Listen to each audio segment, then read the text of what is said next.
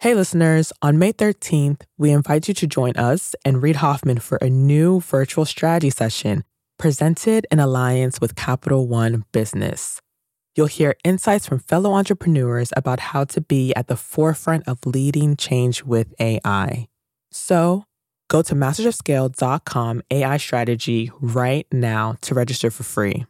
Again, that's mastersofscale.com AI strategy. Looking forward to seeing you there.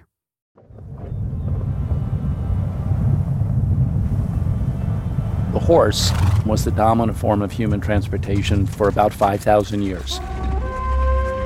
Domesticated Kazakhstan, 3000 BC. That's Reed Hastings, the founder and CEO of Netflix. You might think he's giving an elevator pitch for a Netflix original, like Marco Polo, but without the blind Taoist monk. He's actually revealing the foundational strategy that drove the company's success. He starts the story on the plains of Kazakhstan and moves pretty quickly from there. The horse was the dominant form of human transportation for about 5,000 years.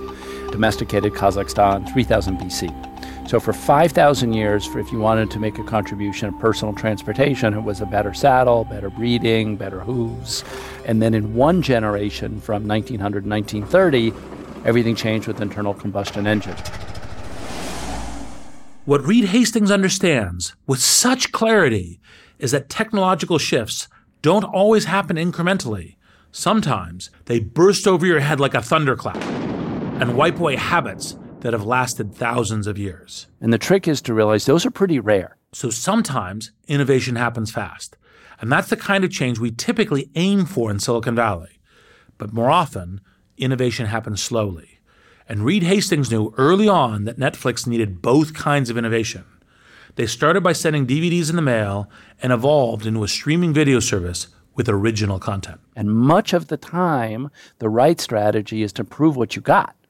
And then some of the time, everything changes. And correctly recognizing the differences there is really important. Humans are inventing faster and faster. And that does mean that the typical business model is shorter lived than it would have been before. So I'm not expecting internet streaming to be 5,000 years like the horse. But it may be like the automobile where it's 100 years or more. Now, that's the sort of foundational insight that not only drove Netflix strategy, but also defined their culture. Here's why. Reed could see he needed a team that could develop a first rate logistics operation for shipping DVDs. And at some point, that same team would have to shed all of that logistical expertise and build an online streaming service from scratch. So, who the heck can make that leap? Certainly not someone who's worked in a mailroom for 50 years and developed an expertise in shipping little red envelopes. Reed knew he needed flexible problem solvers who could change with the times, and he built a company culture for and with them. It's a great example of why I believe there are many good company cultures and many bad company cultures. But a winning company culture emerges when every employee feels they personally own the culture.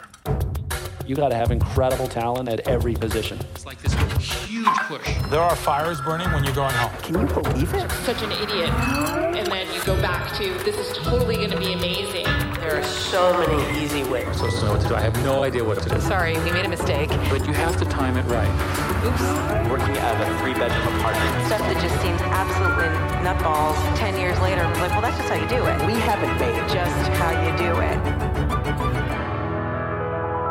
This is Masters of Scale. Hi, listeners. It's Erica Flynn, VP of Alliances and Audience Development at Wait What, the company behind Masters of Scale. My day to day consists of nonstop communication, not only with my immediate team, but with our current partner relationships and with incoming leads from possible future partners, which is why I rely on the ease of Grammarly to keep my communication clear and efficient.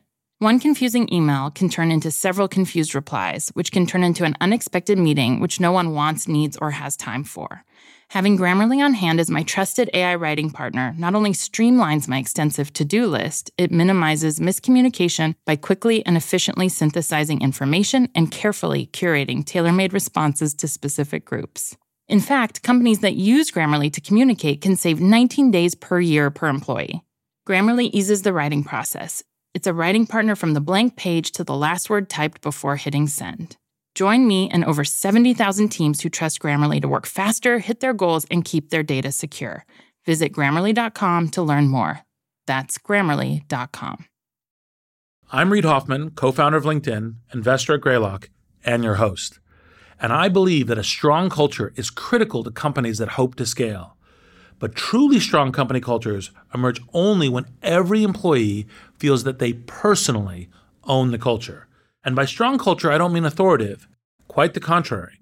A strong culture should be a true articulation of how your employees work at their best. It should be grounded in your shared mission, the thing you're actually trying to accomplish. It should be understood by everyone and built by everyone. And it should start from your earliest days as a startup. But the question remains how do you get everyone across the org to share your values without stifling diversity and hiring in your own image? And trickier still, how do you spread those values when you're hiring new employees by the hundreds? On today's episode, I'm going to talk with Reed Hastings, the CEO of Netflix, about his journey from a dysfunctional culture in the first phase of his career to the high performing culture he nurtures at Netflix. At times, you might find it a bit awkward that Reed Hastings and I have almost the same name, but we're going to push past that. As the episode continues, I'll simply refer to him as Reed. We're going to come to the Reed Hastings story in a moment, but I want to start at the beginning here. If you want to build a strong culture, the first thing you have to do is open your eyes. You have to start observing your culture the instant you arrive at the office, as soon as you walk through the front door. Margaret Heffernan, former CEO of five companies, can spot the warning signs in just a few paces from the front door to the front desk. When you walk into a company, you instantly learn a huge amount.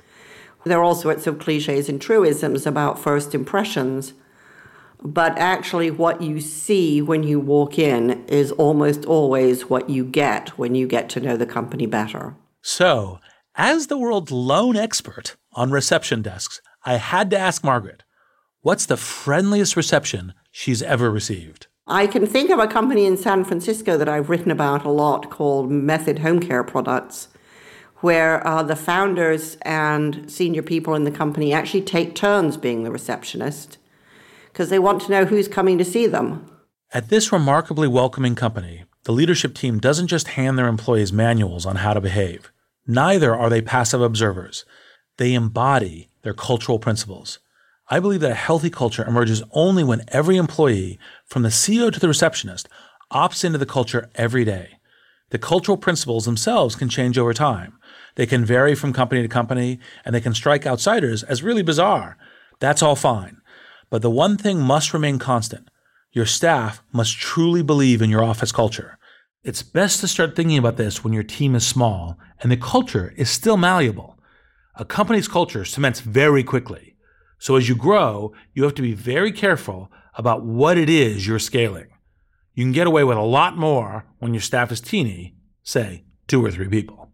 And that's exactly the sort of team Reed Hastings was leading back in 1991. Long before he founded Netflix, he was a programmer. Reed, along with two of his colleagues, invented a debugging tool for other programmers. They called it Purify, and it was a hit.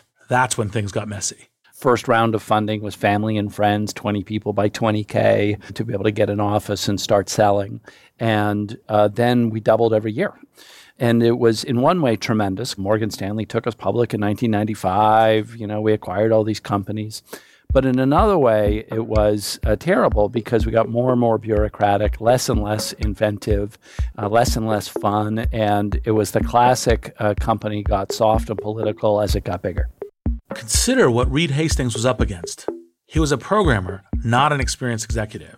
He was acquiring companies, which means whole teams with their own hardened working habits were slapped together. At one point, his company, Pure Software, acquired three companies in the span of 18 months. And as the culture eroded, Reed had a solution of sorts. I was coding all night, trying to be CEO in the day, and once in a while would squeeze in a shower. And it turns out that's not a good recipe for leading a large group of people. At the time, I thought if I could just do more sales call, more travel, write more code, do more interviews, that somehow it would work out better. I don't think I ever really escaped from that until the company got acquired by our largest competitor in 1997, six years after starting. So Reed made a very typical mistake in his first company. He thought he could solve his company's problems just by working harder. But hard work isn't enough, and more work is never the real answer. To succeed as you scale, you have to leverage every person in the organization. And to do that, you have to be very intentional about how you craft the culture. This was exactly the lesson that Reed took from Pure Software. Well, the mistakes in Pure was that every time we had a significant error, sales call didn't go well, bug in the code, we tried to think about in terms of what process could we put in place to ensure that this doesn't happen again, and thereby improving the company. And what we failed to understand is by dummy proofing all the systems, that we would have a system where only dummies wanted to work there which was exactly what happened. And so the average intellectual level fell, and then the market changed, and we were unable to adapt to it because we had a bunch of people who valued following the process rather than the first principle thinking. Notice Reed's double insight here. Pure Software couldn't adapt because they had the wrong employees. And they had the wrong employees because of management decisions that explicitly selected for those employees. This insight catapulted Reed as he set out to build Netflix and we'll come back to the Netflix story in a moment. As we're releasing this episode, just a week after Travis Kalanick stepped down as CEO of Uber amid a slew of controversies over the company's culture, we thought that this was worth noting. Reed Hastings' experience at Pure Software was a relatively benign example of how a company culture can go astray. Uber was more toxic. If you permit or encourage abusive, excessive, or exclusionary behavior early on, it's very hard to reverse those organizational habits. Our producer Dan Kedmi called Adam Grant to get his take on what happened at Uber and what other founders could learn from it. Adam's a professor at Wharton School of Management and the author of Give and Take and a Friend. In examining the cultural collapse at Uber, Adam sees broader themes at play, beginning with the way that founders envision their role in the world. I often think about people on a spectrum of givers and takers. And there's this belief in Silicon Valley that if you want to be disruptive and you want to be you know, sort of a, a CEO who drives major innovation and change, then you have to be a taker. You know, and you look at Uber and you think, well, you know, they, they had to break all these rules. They had to fight with taxi companies. They had to, you know, sidestep laws in multiple states and countries. And, you know, you, you need a bunch of takers who are willing to just go in and take what they feel they deserve and what is ultimately right for their business. And the data don't support that story at all. It's a giant myth. And so, what you really want if you want to drive disruption is you want disagreeable givers. The people who enjoy conflict, who like to challenge the status quo and rock the boat, but are motivated to do that in service of helping other people be successful or achieving a meaningful organizational goal. Adam's takeaways have a lot in common with what Reed Hastings shared earlier. Great companies hinge both on the people you hire and the culture you build to keep them. Our producer, Dan Kedmi, asked him to elaborate. I think as a founder, if you're trying to build a culture, the first thing you do is you say it is nice to have the right people on your bus, but it is even more critical to keep the wrong people off your bus. And actually, Mark Chussel has a great article about this. He says, We all have our to do lists, but we forget to make to don't lists a list of the things that we won't do. And I think that every founder should have one of these when it comes to hiring.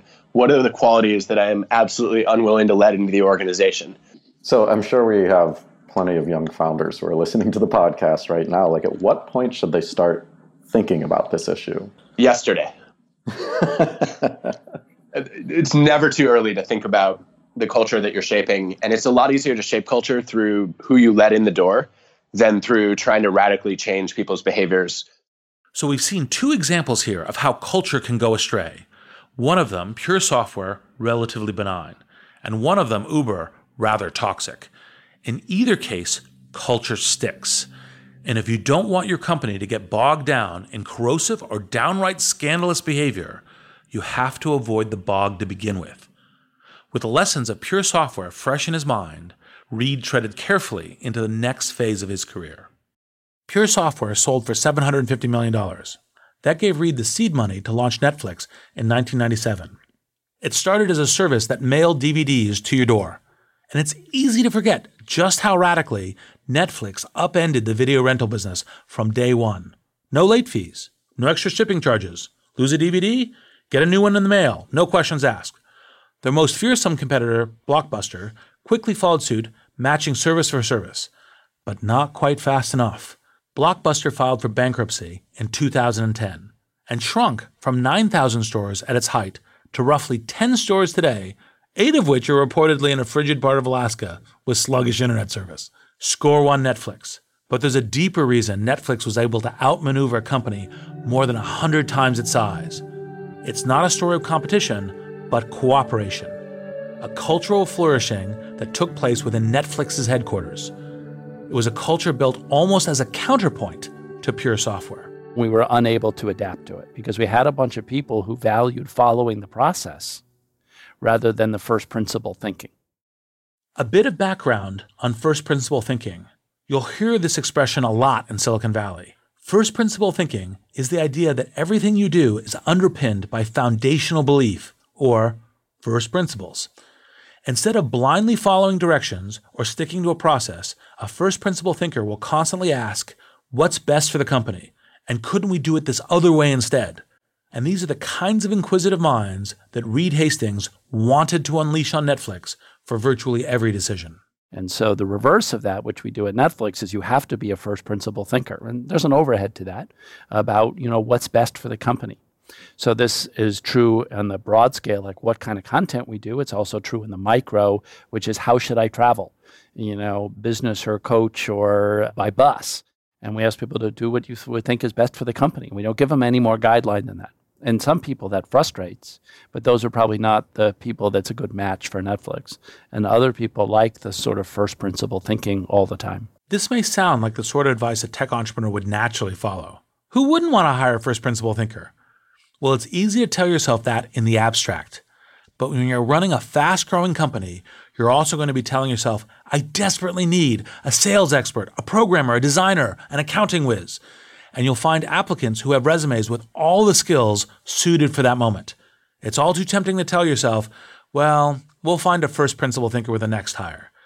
Just look at what happened to Reed when he was at Pure Software. He's a first principle thinker. You'd think he'd hire other first principle thinkers. Game recognizes game, right? And yet he neglected that hiring standard for six years. That is why you must define your culture before you scale and you have to think deeply about what cultural attributes you want to preserve at scale. Reed gave this a lot of thought in the founding days of Netflix. He wasn't just looking backwards at the lessons learned from Pure, he was also looking ahead, where he saw an enormous threat to the company. Forget Blockbuster. How would Netflix survive the dawn of online streaming? Broadband internet was making its way into households across the US. It seemed inevitable to Reed that streaming entertainment would eclipse DVDs, just as surely as the combustion engine eclipsed the horse and carriage. And here's what makes Reed such a fantastic strategic thinker. He was fretting about this in the late 90s when broadband internet had reached fewer than 1 in 10 households. To comprehend why Reed hires first principle thinkers at Netflix, you have to remember how he views these technological shifts. Innovations generally happen incrementally, except for those moments when everything dramatically changes. And then everything moves slowly again. If we continue to refine DVD by mail for another two decades, that would have been a failure strategy because the underlying substrate was changing and internet delivery was coming possible. But now that we're internet delivery, we think that internet television is going to be a 50 or 100 year paradigm. And so now our focus should shift to be how do we do better and better on the core? Reed's knowledge of history the changing nature of technology and the historical moment he was in led to the understanding he would need people to change with the times. People who can rip up a process and return to the first principles of delivering entertainment by any means necessary, whether it's horseback, mail, fiber optic cable, or maybe in the future, Elon Musk's neural lace. Regardless, you need people who can change the business model fast. Hey, listeners, it's Jodine Dorsey, the VP of Live Events at Wait What, the company behind Masters of Scale. I am constantly tasked with reaching out to teams across a wide spectrum of professions and the vastly different personalities that go with them. Grammarly helps me quickly shift tones to better communicate what I want to say and saves me valuable time in the process. Our upcoming Masters of Scale Summit event features top tier speakers from CEOs to founders to political leaders. Grammarly's ability to produce on brand writing helps me properly prepare for each and every thought leader I interact with on stage. It lets me generate the most exciting specialized content for our audience. In fact, teams that use Grammarly report 66% less time spent editing marketing content, which I've seen firsthand with my summit team. Join me and over 70,000 teams who trust Grammarly to work faster, hit their goals, and keep their data secure. Visit grammarly.com to learn more. That's grammarly.com. So, how did Reed identify those candidates? It started with a now legendary document at Netflix, a collection of more than 100 slides known as the Culture Deck. These slides define exactly what the Netflix culture stands for and who they're trying to hire and what they can expect. The culture deck started about 10 years ago. So, first couple years, we were just focused on survival. And then we got public in 2002, cash flow positive, and it was clear we were going to survive. So, we then started really thinking about the culture, what we wanted to be, how we wanted to operate. And so, over successive years, I improved this deck, which I would go through with new employees. And sometimes those new employees would love it. Sometimes they were like, oh my God, why didn't you tell me this before I started? That doesn't make sense to me. And so we realized we should give it to every candidate. And so then about 2007, 2008, we did that by posting it on SlideShare. But again, it was really just to be able to send a link to the candidates, you know, and it's not very pretty, it's not very highly designed, doesn't look like it's a external marketing piece, but that authenticity really uh, people liked in the outside world. And now it's, you know, over 10 million views on SlideShare and continue to be studied around the world. And what were the unexpected benefits of having published it? The core benefit, which we did expect, was that candidates were very aware of the culture. The unexpected benefits was many people became candidates for us because they loved that, what we described in terms of freedom and responsibility that might not have otherwise thought about us.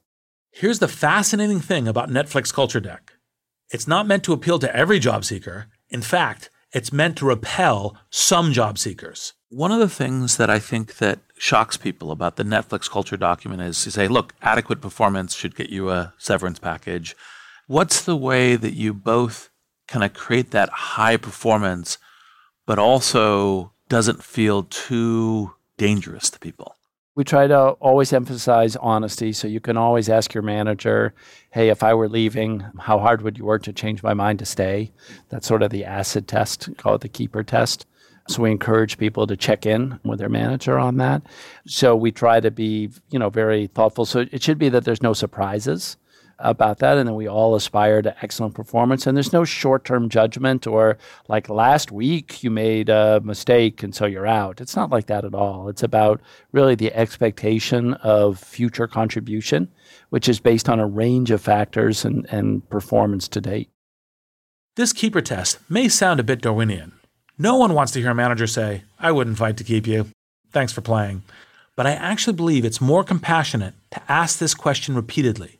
You have to be thoughtful about who fits in and who clashes with their coworkers. Suppose a manager decides to keep a brilliant jerk on the team. Morale sags. The team's performance drops. Then you have a truly Darwinian struggle on your hands. And in that sense, the keeper test cuts both ways. A manager can fail it as surely as any employee. That's why commitment to culture must pervade every decision. Without a clear sense of how staff should work together, it's all too easy for managers to narrow their focus on individual players. And emphasizing individual performance at the expense of a team can be downright hazardous to an organization, as Margaret Heffernan has observed.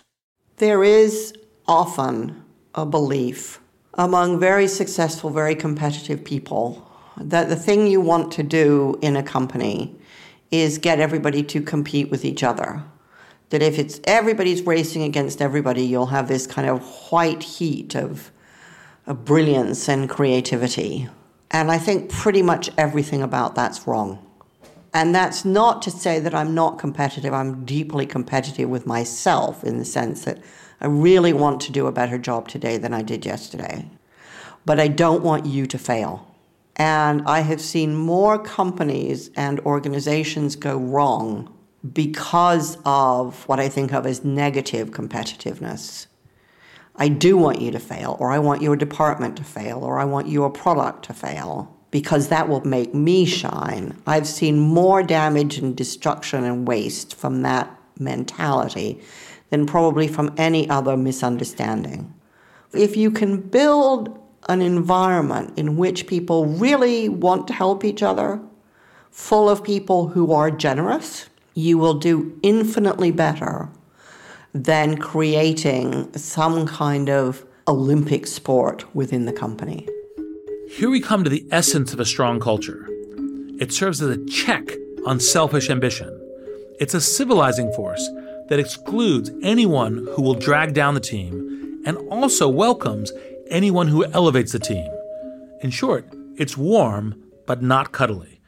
And if that sounds a bit paradoxical, Reed Hastings has a clarifying analogy. You'll never hear him refer to his colleagues as a family. It's a term that visibly grates at him. He likens Netflix instead to a sports team. They expect high performance from their players, and they use internal collaboration as a tool to drive external competitiveness. In team sports that really succeed, there often is a lot of warmth between the players. And so it's emphasizing those aspects and demonstrating that when people come in, everyone tries to help them. But ultimately, it is about performance, unlike a family, which is really about unconditional love even if your brother, you know, does something awful and goes to jail, your love doesn't stop. Okay. And that's a, just a difference, an important part of society, but that's not what we're about. What we're about is collectively changing the world in the areas of internet television. And that takes incredible performance at every level. We're also about really honest feedback all the time. So you can learn and be the best that you can be. So let it be known that Netflix does not promise unconditional love and they're exceptionally frank about this in their culture deck, which every prospective employee reads. This has become a powerful tool for them, one that creates a built in filter to every hire. It's a great hack that other companies would be smart to adopt. Because the hiring process is a critical, but often overlooked, part of maintaining company culture. When you're growing and hiring fast, it's easy to place expedience over excellence you'll often find yourself tempted to hire perfectly qualified candidates who you know in your gut are not a fit with your cultural values. My strong advice resist. So, how do you resist the urge to hire a candidate who's brilliant, qualified, perfect in every way, with the sole exception that they might clash with the company's culture? I asked Jeff Weiner, the CEO of LinkedIn, how he does it.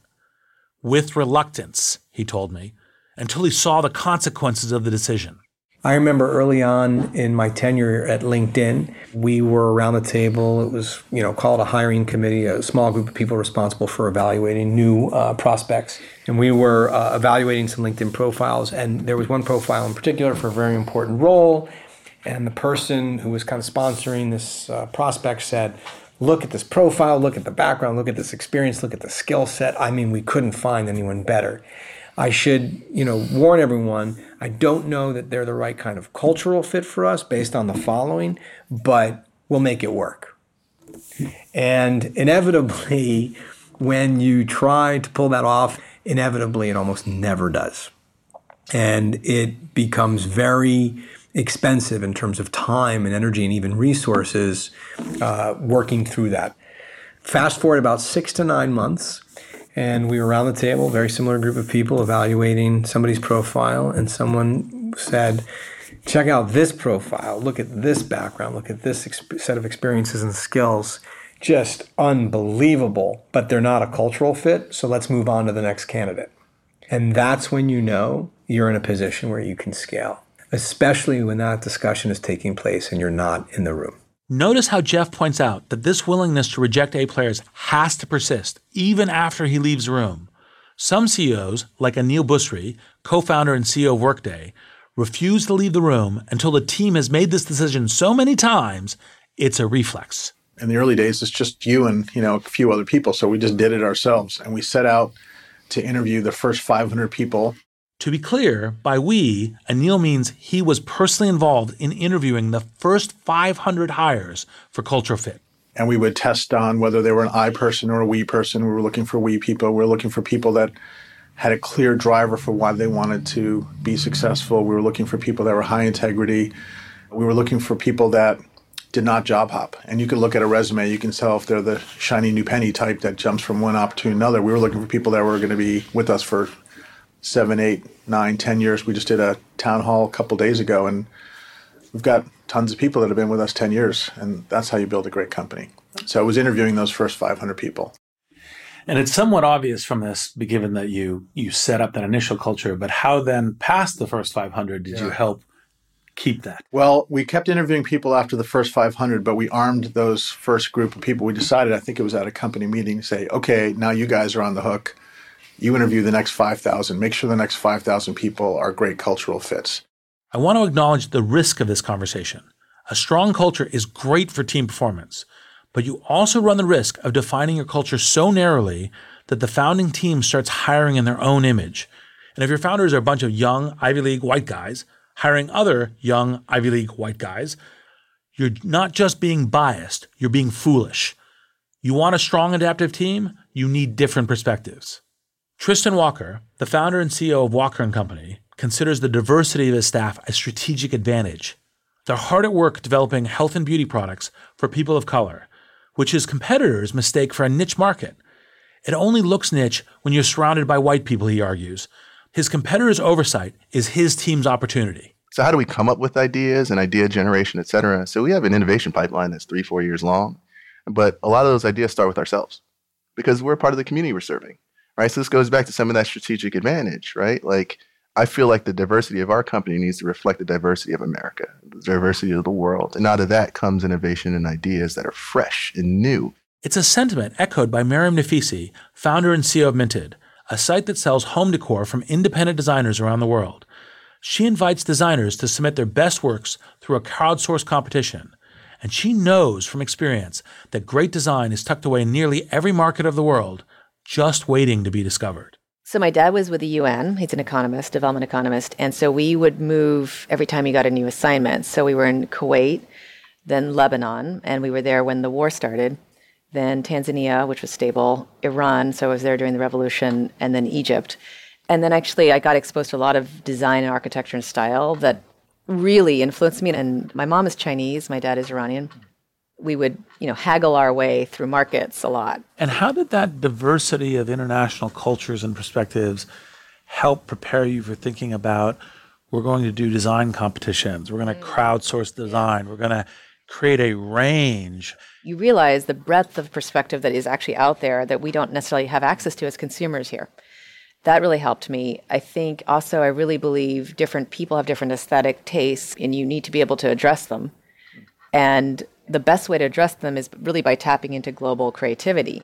I only bring up these examples because they underscore the hidden cost of a whitewashed office culture.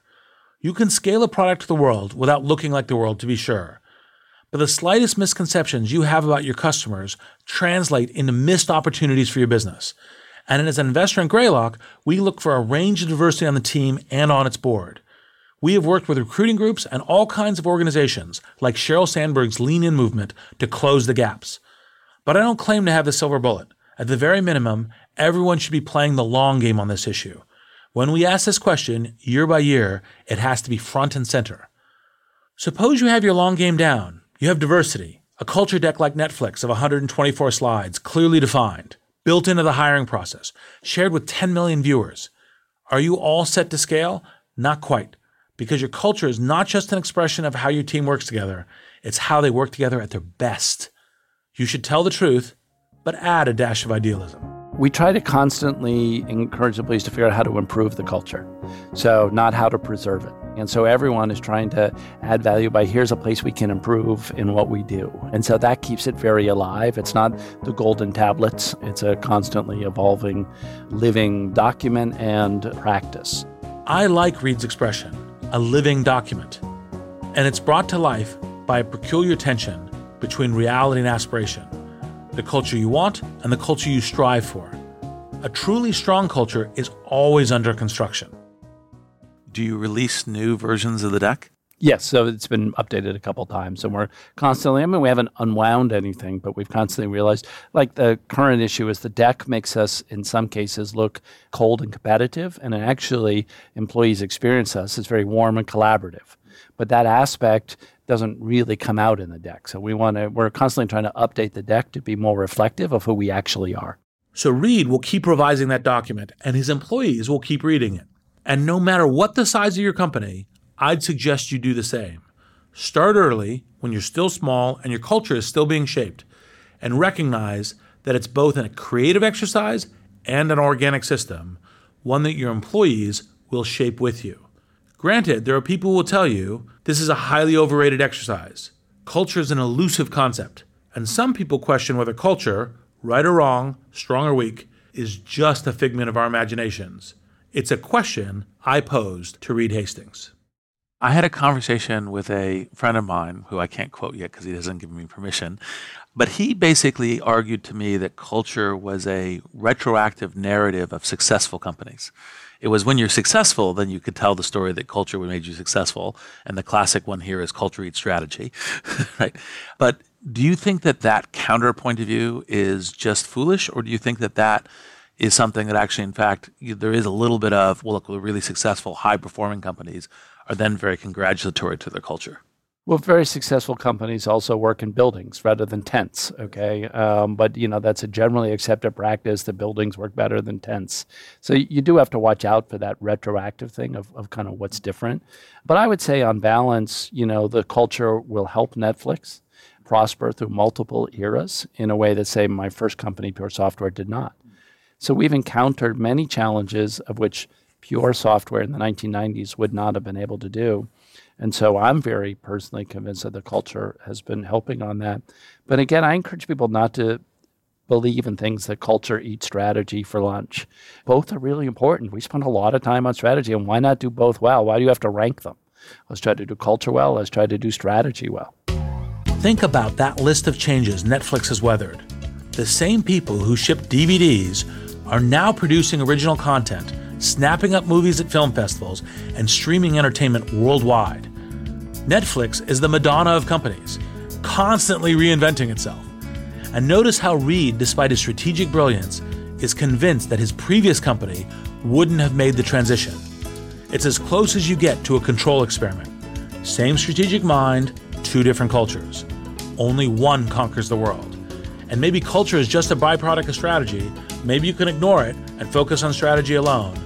But consider that list of threats that Reed faced. Do you really want to take that risk? I wouldn't.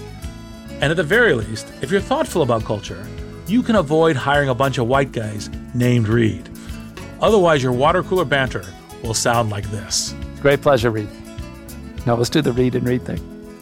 Oh, great. So, Reed, it's always great talking to you. I always learn something. You too, Reed. A great pleasure. I'm Reid Hoffman, not Reed Hastings. Thank you for listening.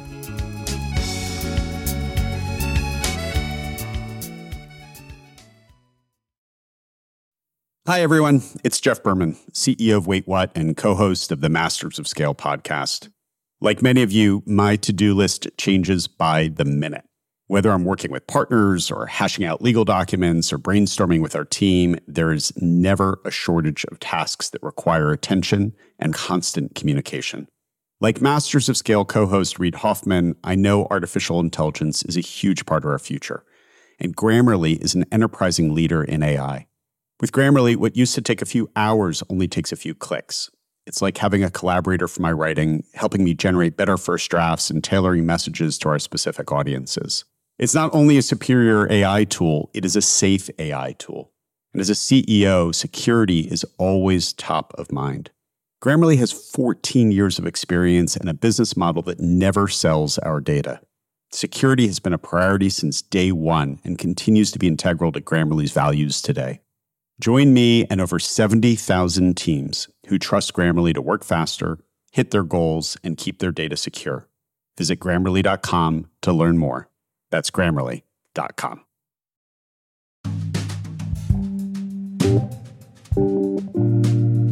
Masters of Scale is a Wait What original. The show is recorded on site in California and produced at the studio inside SY Partners in New York. Our executive producers are June Cohen and Deron Triff. Our producers are Chris McLeod, Jenny Cataldo, Dan Kedmi, and Ben Manila. Our supervising producer is Jay Punjabi. Original music is by the Holladay Brothers. Mixing and mastering by Brian Pugh. Special thanks to Jessica Johnston, Saida Sepieva, Elisa Schreiber, Chris Ye, David Sanford, Stephanie Kent, and Rafina Ahmad. Visit mastersofscale.com to find the transcript for this episode and be sure to subscribe to our email newsletter.